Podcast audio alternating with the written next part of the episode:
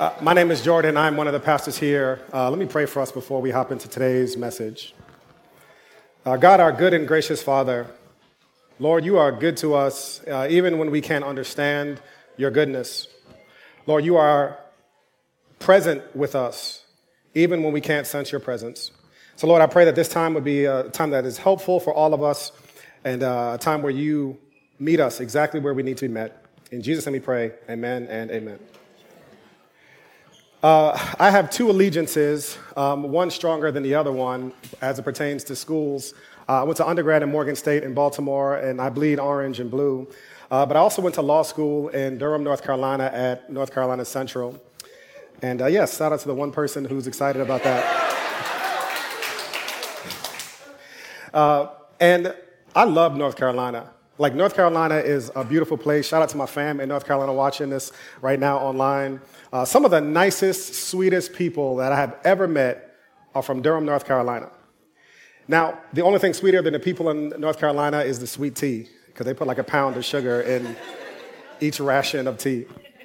And when I was in North Carolina for three years, I, I feel like the North Carolina ethic just started to change who I was a little bit. I'm from New York, but Durham kind of made me nicer for a little bit. And uh, I'll never forget, like, one of my first days back in New York, uh, I was studying for the bar exam and I was taking a review class downtown. So every day I would go to 42nd Street and wait for the shuttle to go to where I had to get to. And I was still acting like I was in Durham. So I was in New York City, but I was still living like I was in Durham. And I was all nice to people on the subway. I was like, oh, just go ahead. You can go in front of me. And I was talking to people, and they were looking at me like I was crazy, like I was trying to sell them something. And um, I'll never forget one day I was standing on a platform, and I let like three or four people go. And this older woman moves, like she literally moved me out the way. She was like, boy, move. And she just pushed me out the way. And I realized, like, yo, J.O., you're, you're not in Kansas or North Carolina anymore. And in New York City, you have to do things differently. Like, it doesn't work for you to navigate New York City like you would Durham. They're like, they're different places, there's different ways of, of doing things. Things that are perfectly normal in New York City would be the most offensive thing you can do in Durham. When people try to sell me stuff on the street, I have AirPods in, I just walk straight. I don't say no, I just walk. If you did that in another context, people will look at you like, yo, that's, that's really messed up. But in New York City, that's the norm. AirPods in, invisible mode to, to the world around you. So, one of the most helpful ways that Scripture gives us to think about how you should live your life is that you no longer live in the same kingdom in which you used to live in. And that there's a, you have been moved from one place, not just geographically, but spiritually, into another kingdom, into another way of doing things. And in the same way that it would be really foolish for you to try to live in New York City like people live in other parts of the country or parts of the world, it would be foolish for you to try to live as a Christian if you have truly been moved into a new kingdom, adopting and using the old ways in which you used to live. So the Bible gives us language on kingdoms. One scripture that I found very helpful is in Colossians. It says this uh, Colossians 1 13 and 14. He, Jesus, has rescued us from the domain of darkness and he has transferred us into the kingdom of the Son he loves. In him we have redemption, the forgiveness of sins. So look at that word in verse 13. He has transferred us into the kingdom of the Son he loves. In the same way that a, a student athlete transfers into a new university, they no longer have the same systems and school and colors of the old school. Scripture says that what Jesus has done is he has taken you out of the old kingdom, the, the domain of darkness, and he has transferred you into a new kingdom. And listen to this the new kingdom has new rules, there's a new way of operating. And it will be foolish for you to try to take the old rules, the old way of life, into the new kingdom of life. And so we've been in this series of Galatians trying to understand what is the gospel, what is the kingdom of God all about, and how might it motivate or change the way that we are living. And today we're going to hop into a portion of scripture that I think is really, really helpful for us as we seek to live as kingdom citizens uh, of the kingdom of, of the kingdom of, of God. So, really, behind all of this is, is two things. Number one, uh, when you approach a book of the Bible, the most helpful thing you can do is simply ask yourself this question What is this book teaching me about who God is? And what is it teaching about who I am? And what should I be doing as a result? And so we've been going through this book of Galatians, and essentially, whenever we go through a book of the Bible at Renaissance, we toss the scripture the keys, and I hop in the passenger seat, and we let it drive us wherever it takes us. And today we're, we st- we're going to uh, be in a portion of scripture that's talking about something that should be a defining characteristic of how Christians engage with the world, but oftentimes is the opposite from the truth. Today, Galatians is going to point us to a portion of Scripture where it talks about conflict, disagreement. How should Christians be marked? Those who belong to the kingdom of God, how should you live your life, and how might it be different than the way that you have been doing things in the past? And so, uh, there's a lot of people in this room from a lot of different walks of life, and we all have different things that come to mind when we think about the concept of conflict and how it should be done. And here's my goal for today. My hope is that this scripture helps to form you to be a person that when conflict comes, not that you go looking for it, but when conflict and opportunities for conflict come in your life, you do it in a way that reflects the beauty of, of the gospel and what we've been talking about in the book of Galatians. And so the scripture we're going to be looking at today is in chapter 2, verses 11 through 14, and a little bit jumping around in chapter 2. Here's what it says But when Cephas, Peter, came to Antioch, I opposed him to his face because he stood condemned. Now, this letter of Galatians is written by a man named Paul. Paul was a church planter. He helped start all of these churches in the region of Galatia. And there is this budding controversy that's happening, and Paul hears about it. So Paul hops in the Uber, goes to Galatia, and he sees Peter, and he says, I opposed him to his face. Verse 12, it says, For he regularly ate with the Gentiles before certain men came from James. However, when they came, he withdrew and separated himself because he feared those from the circumcision party. We've talked about this a lot the last couple of weeks, but there were two groups of theology, two competing interests that were happening in this church. There was one group, they were Jewish Christians who were teaching and preaching that in order for you to be a Christian, you had to start to follow all of the Jewish laws. So, laws about circumcision, rituals, and practices that if you really wanted to rock with Jesus, even though you didn't grow up like this, you had to start to adopt these Jewish values and then add Jesus to that at the end of it. Paul comes along and he says, No. You cannot add to Jesus without taking away from Jesus.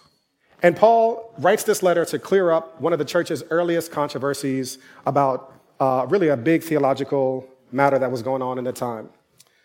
It says, Then the rest of the Jews joined his hypocrisy, so that Barnabas was led astray by their hypocrisy. But when I saw that they were deviating from the truth of the gospel, I told Peter, Cephas, in front of everyone, If you, who are a Jew, live like a Gentile and not like a Jew, how can you compel Gentiles to live like Jews? And so in the book of Galatians, we've been looking at the two thieves of the gospel. What does a thief do? A thief takes something from you of importance, of value. Nobody steals something that's whack. When I was, um, when I was uh, um, really actually just, I was starting seminary, and I, I, took seminary classes in New Jersey at night, and uh, the drive was starting to kill me. And I had one car that I loved. I had this Mustang that I would wash every like three days, and I didn't have anything better to do with my life, and I loved this car. And so I didn't want to put a lot of unnecessary miles on it, and so I bought a hoopty. Y'all know what a hoopty is? Everybody know what a hoopty is? A beater for all my people who don't know what a hoopty is. So I bought a hoopty, uh, old Acura Vigor that had engine problems, um, just to put a lot of miles on it. Now the Mustang, the joint with rims and a navigation system, I had the, all the alarms you can imagine on that. I never parked it close to anything because I didn't want anything to happen to it. But the hoopty, I would just put that joint anywhere. And I didn't even lock it or worry about it because you probably wouldn't make it that far even if you got in it uh, in the first place. So, what a thief does, a thief would want to steal something of, of value. And what Paul is basically saying it, in all throughout the letter of Galatians is there is something that is incredibly valuable for you. The gospel is valuable. It will help you become a Christian. It will help you to live as a Christian. It will help you to grow. And there are these thieves that are trying to empty the power of the gospel in your life. These two thieves are moralism and relativism. Moralism focuses on the outcomes of individuals, and relativism focuses on the autonomy of individuals. So we've been talking about this. You can leave this slide up for a little bit. Moralism basically is the belief that the only reason that God will love you is if you do a really good job. And if you cease to do a good job, God's love for you will also stop. That God's love is tied to your moral behavior. That is moralism, the essence of moralism. Now, I should say a quick caveat. The gospel is not opposed to effort. God in the gospel should motivate you to try to live a life that pleases God and honors Him. However, if you reduce the gospel message to a list of to dos, you will have the most boring, arduous, lifeless relationship with God imaginable. And I know because I'm speaking from experience. Now, you do not have to be a religious person to be a moralist. People on the left tend to be moralistic about social ethics. And did you, are you on the right side of history? And if you're not, uh, really we're moving towards a shame inducing culture where unless you are correct about name whatever the issue is, there's no way in the world that good things are coming your way. God cannot love you.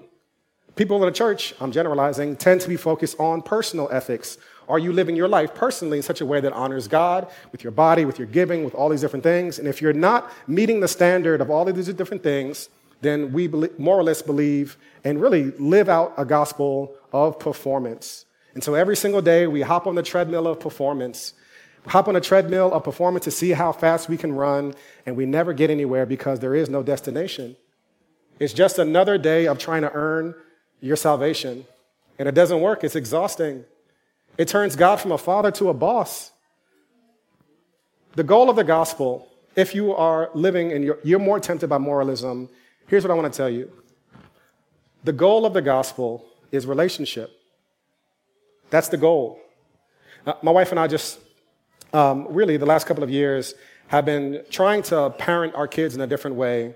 And we are decades away from being able to give parenting advice. So please see someone else who has older kids who are uh, doing better than what ours are doing right now for advice. But one of the things that we're trying to do as, uh, as parents is we're trying to parent our kids for a relationship. And so I heard a pastor say this uh, a number of years ago, and it's really stuck with us that the goal of parenting is that your kids will want to be around you and want to be under your influence when they don't have to be around you and they want to be around each other as well.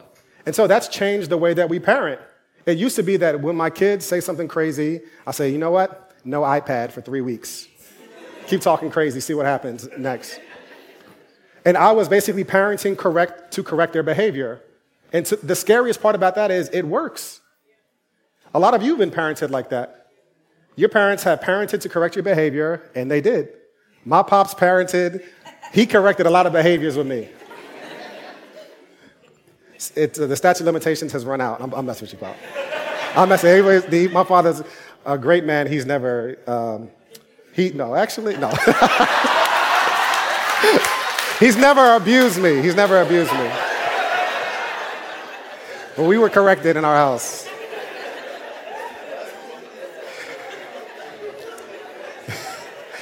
We've been parenting, so we've been trying to parent for relationship, which means when one of my sons says something crazy to his mother, for example, instead of saying, hey, going to the behavior, we say, I want you to think about what that does to our relationship as a family. What does that do to your relationship with mommy when you do that? When you say things like that, uh, we can't be around you because we can't live in a household where someone lives that selfishly. It just messes up our whole family unit. Does, should we all live like that? And we're trying to parent them to see themselves within a family unit. That relationship is the ultimate goal of our parenting. Now, we still take away the iPad. but after, we have first tried to restore, make relationship the number one thing. I'm so afraid for you. I am so afraid for you that many of you have been formed by a moralistic gospel that's all about what God is going to take from you if you don't get it right. And that God parents in petty ways. That God's goal for you is moral perfection. God's goal for you is that you would be a child. Oh, see what great love the Father has lavished on us, that we will be called the children of God. One of my favorite shows that I like, I like to watch is like a guilty pleasure. These um, shows about like boxers as they get ready for their, um, for their big fight. And very polarizing character, but Floyd Mayweather, that dude lives lavishly. After like a, a night of training, he'll go to the strip in Vegas with duffel bags full of hundreds and just go and, and buys whatever for his whole team. Everybody's laughing at his jokes. They love him because he's buying them gator bags, $10,000 this, $10,000 that. And he's living lavishly. Scripture says, see what great love the Father has for us, that he, that he would lavish, he's lavishing on us the gift that we would be called the children of God. Scripture says that that is such, that is such a privilege, such an honor to be lavished on as a child of God. And moralism reduces that to just whether or not you have done a good enough job. And check this out. If you are leaning towards moralism, that will deeply impact the way that you do conflict.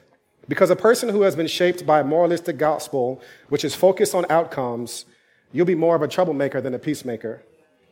You're more focused on outcomes, so you will see the people in front of you as obstacles and your desired uh, obstacles to your desired outcome, and you will treat them as such.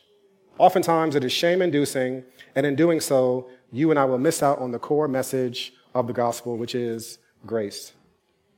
Now, relativism is more focused on the autonomy of individuals, which basically is relativism is a gospel that says God loves you no matter what, and it doesn't matter what you do. And what that does is it cheapens grace. You know, every single time I say this, I've said the same thing every week, I think, in this message, in this message series. If it's true that Jesus Christ saw humanity trapped in sin, he left the comforts of eternity, came down to earth, goes to the cross, is mocked, is spit on, crown of thorns placed on his head. He's beaten as he carries the cross up to the hill to purchase our redemption from sin. How is it that we could so comfortably live with the thing that Jesus Christ has died to save us from? And what relativism says, and it does, is it makes your personal autonomy as the greatest good. Whatever you do, do you. And it cheapens grace.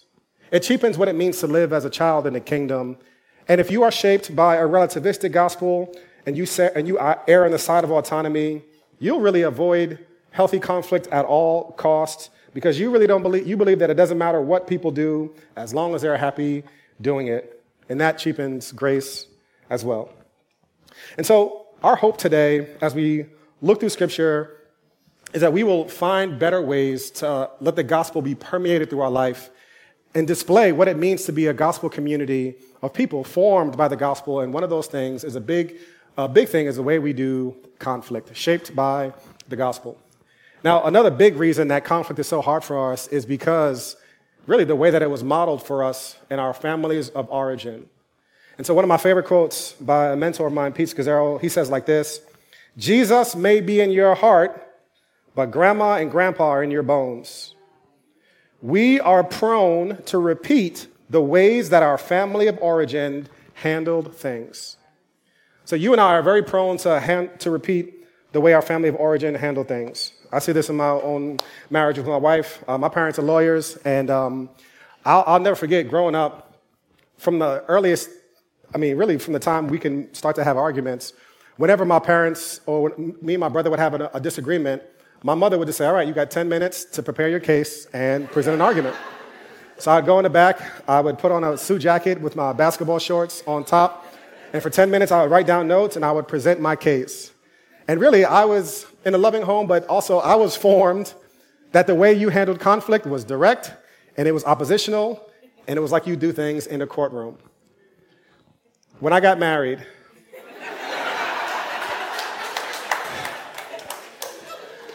I kept that same energy, you know what I'm saying?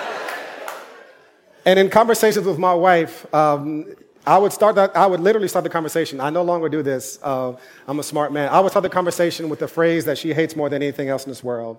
Is it fair to say?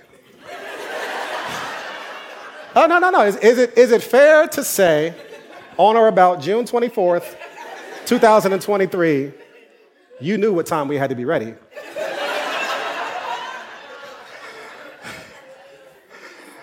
I have learned the hard way that that's a terrible way to negotiate relationships. You should never handle personal relationships like you would handle professional ones.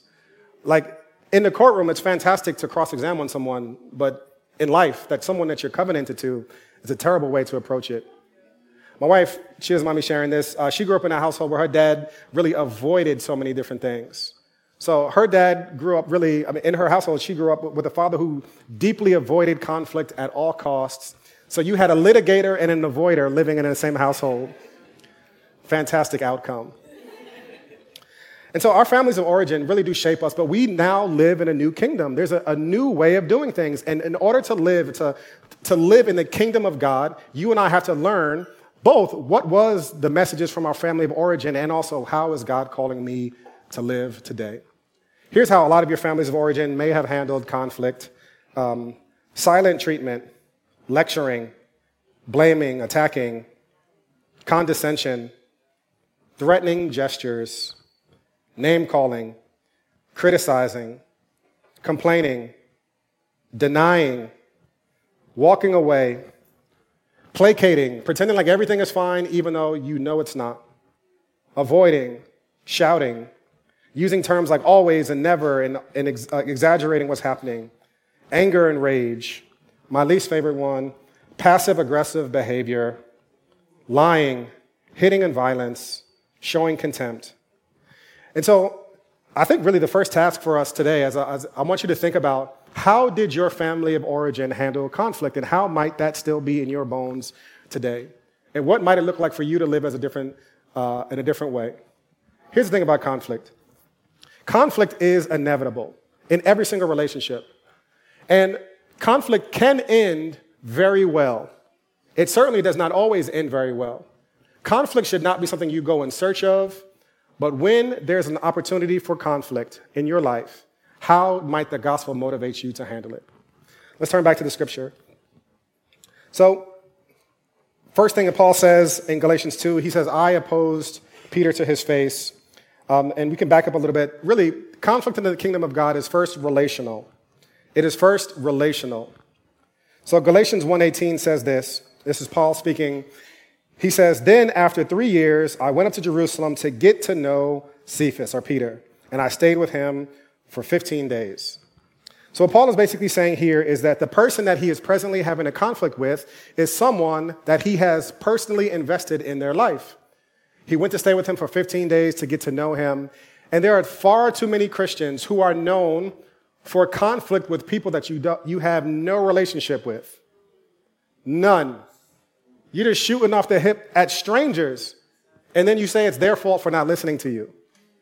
One of my favorite phrases that I've learned from our young life people is something called earning the right to be heard. Earning the right to be heard basically means have I done what's necessary to earn the right to be heard in this person's life? Do they trust me? Uh, do they know that I have their best interest in my heart? Am I someone that's around them, or am I just a random stranger? And so, for those of you who even maybe have been in avoiding conflicts, I don't want you just to like, I don't want anybody racing into conflict after today's message. You have brunch, like, what he talk about? Conflict. That's what he talked about. we're going to have some conflict today. I want you thinking about, seriously, the people for whom conflict is inevitable and necessary in your life. Um, have you earned the right to be heard in their life? Do they trust you? Do other people speak well of you? And so this requires that we are people of integrity, uh, people that are not moralistically after an outcome, but we're after a person. We're trying to win a person back. Uh, one of my favorite scriptures, uh, actually, no, number two. Um, so, first, conflict in the kingdom of God is relational. Number two, conflict is direct. It's direct. Here's what Paul says I opposed him to his face.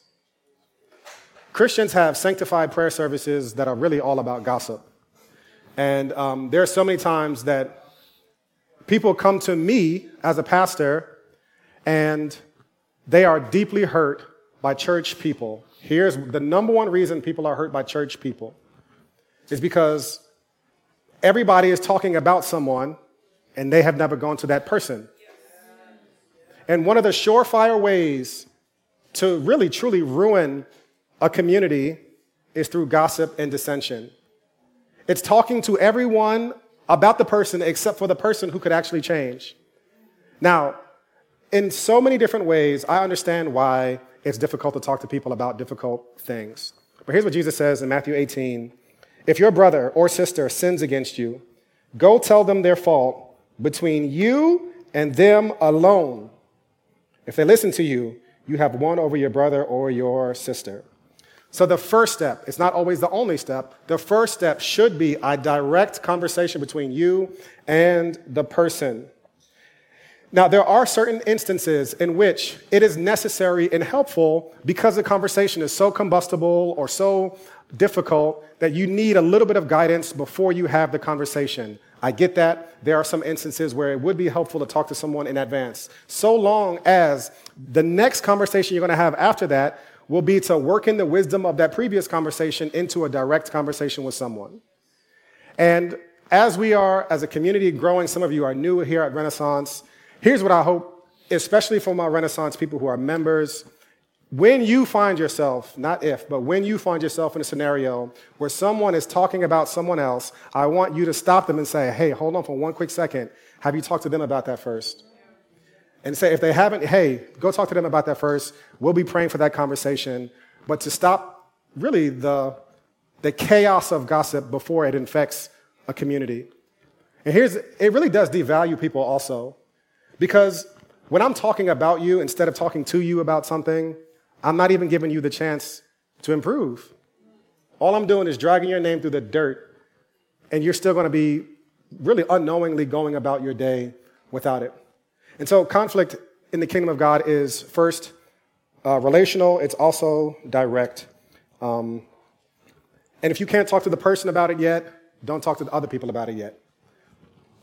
Number three, uh, it's of immense or great importance. So, in a couple of months, we'll talk about Galatians 6 and what it looks like to talk about other issues uh, with people in the community. But conflict should be about things that are actually important and meaningful. It shouldn't be about things that really don't matter in the grand scheme of things. Uh, we had a pretty budding uh, conflict happening with our staff. Our staff is really good, but we had a, a conflict, an opportunity for a major conflict actually, uh, in a couple weeks ago uh, there are some people on our staff who are really all about Bo's bagels. Uh, I'm an absolute bagel kind of guy. Y'all were nervous. Like, what is he about to say?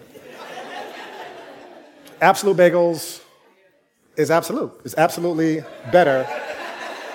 A before B. I mean, it's, it's pretty simple. Uh, I'm saying that joking around, um, but there are some things that just don't require a conflict. As you do relationship, you'll if you're the type of person that's wanting to, to beef about everything, you will wear yourself out very quickly. The same Paul who wrote, who opposed Peter, he says these words in Romans 14. He says, Welcome anyone who is weak in faith, but don't argue about disputed matters. One person believes he may eat anything, while one who is weak only eats vegetables. One who eats must not look down on the one who does not eat, and one who does not eat must not judge the one who does, because God has accepted him. Who are you to judge another household servant? Before his own Lord, he stands or falls, and he will stand because the Lord is able to make him stand. So, in the early church, again, in another setting, there was another controversy happening, which basically was like, can you eat at the halal truck? You know what I'm saying? Like, since this has been sacrificed to unknown gods or idol gods, can you eat this food? And there was a group of people that said, I can't eat that. It was sacrificed to idols. And there's another group of people said, like, yo, I don't care who that oxtail was sac- sacrificed to. that joint is amazing. I'm eating it. And Paul says, don't argue about disputed matters. These were not matters of great importance. And so, in your personal relationships, in our church uh, community, and also in theological conversations, I want you to think about conflict should be reserved for matters of real importance.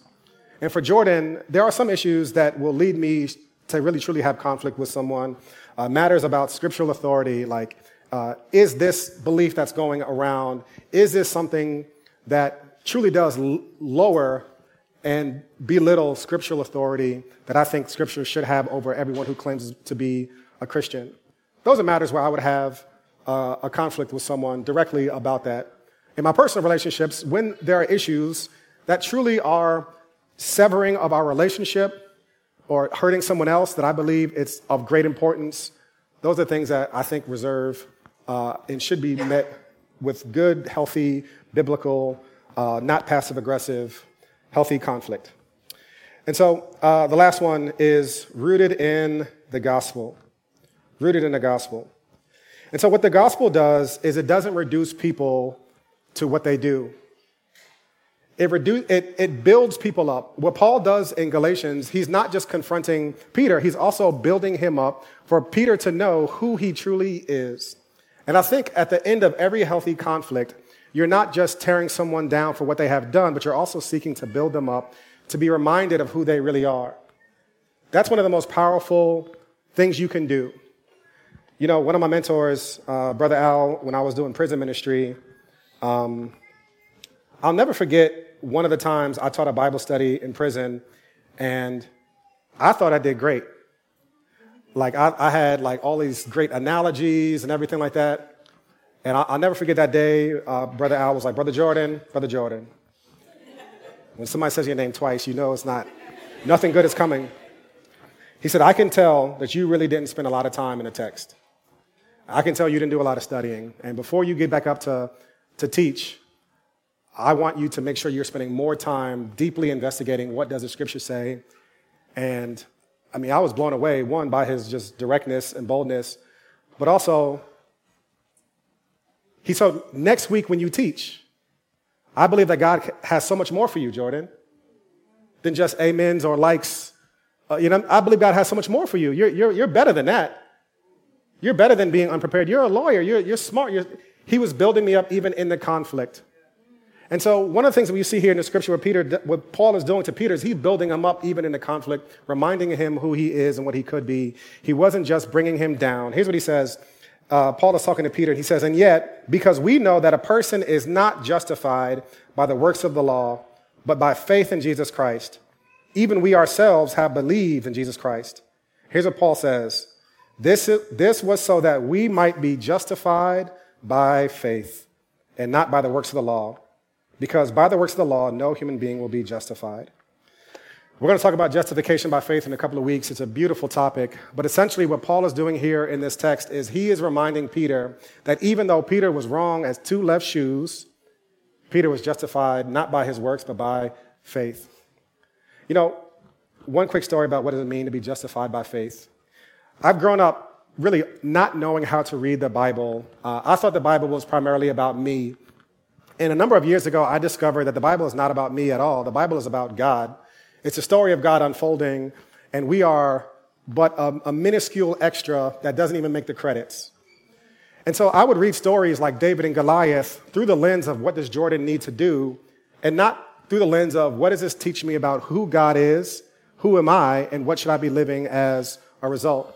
And so stories like the David and Goliath that many of you have heard of the story before, David and Goliath is about justification by faith. I used to think that it was about being brave in the sight of my enemies. And to a certain extent, yes, that's true. God does want you to be brave. But much more, God was trying to sow a seed into our hearts of our imagination of what it would mean to be justified by faith and not by our works. What is the story of David and Goliath? That there's an entire army who was afraid and incapable of facing this Philistine giant. He's a giant. They've never seen anything so big and bad in their lives. And they're all terrified, wondering, conspiring among themselves, who is going to go and face Goliath? An unlikely hero emerges from the crowd. It wasn't a king, it was a shepherd. David comes with three small stones. Saul, the king, says, Here's the armor to fight. And David says, No, I'm going to do it a different way. David goes with his slingshot, kills Goliath. And listen to this the entire army goes out celebrating and taking all the spoils of war, even though they didn't fight. They all got to walk around with jewels on, even though they didn't earn anything on their own. It was one person who took the head of the enemy off who won the victory for everybody else. And they got to carry all the spoils of war. They got all the benefits, even though they didn't do anything. That's what it means to be justified by faith. That you and I get all the benefits of a life with peace with God, even though we didn't earn it. And Paul knew that truth profoundly and deeply. And he was reminding Peter that, Peter, you're wrong, bro, but you're also loved. The gospel is that you and I are more sinful than we ever would want to admit. And simultaneously, we are more loved than we could ever imagine. And in order for us to be people who are not just able to engage with biblical conflict healthily, but also people who are able to receive correction, we need to be rooted in the gospel. Rooted in the gospel that we can be corrected because it's not up to us, it's not all about us. I'll leave you with my favorite scripture in Galatians 2 and 20 and 21. Paul says these words. These are the words that you would need to speak over your life if you're going to be a person who can receive correction. I have been crucified with Christ, and I, I no longer live, but Christ lives in me.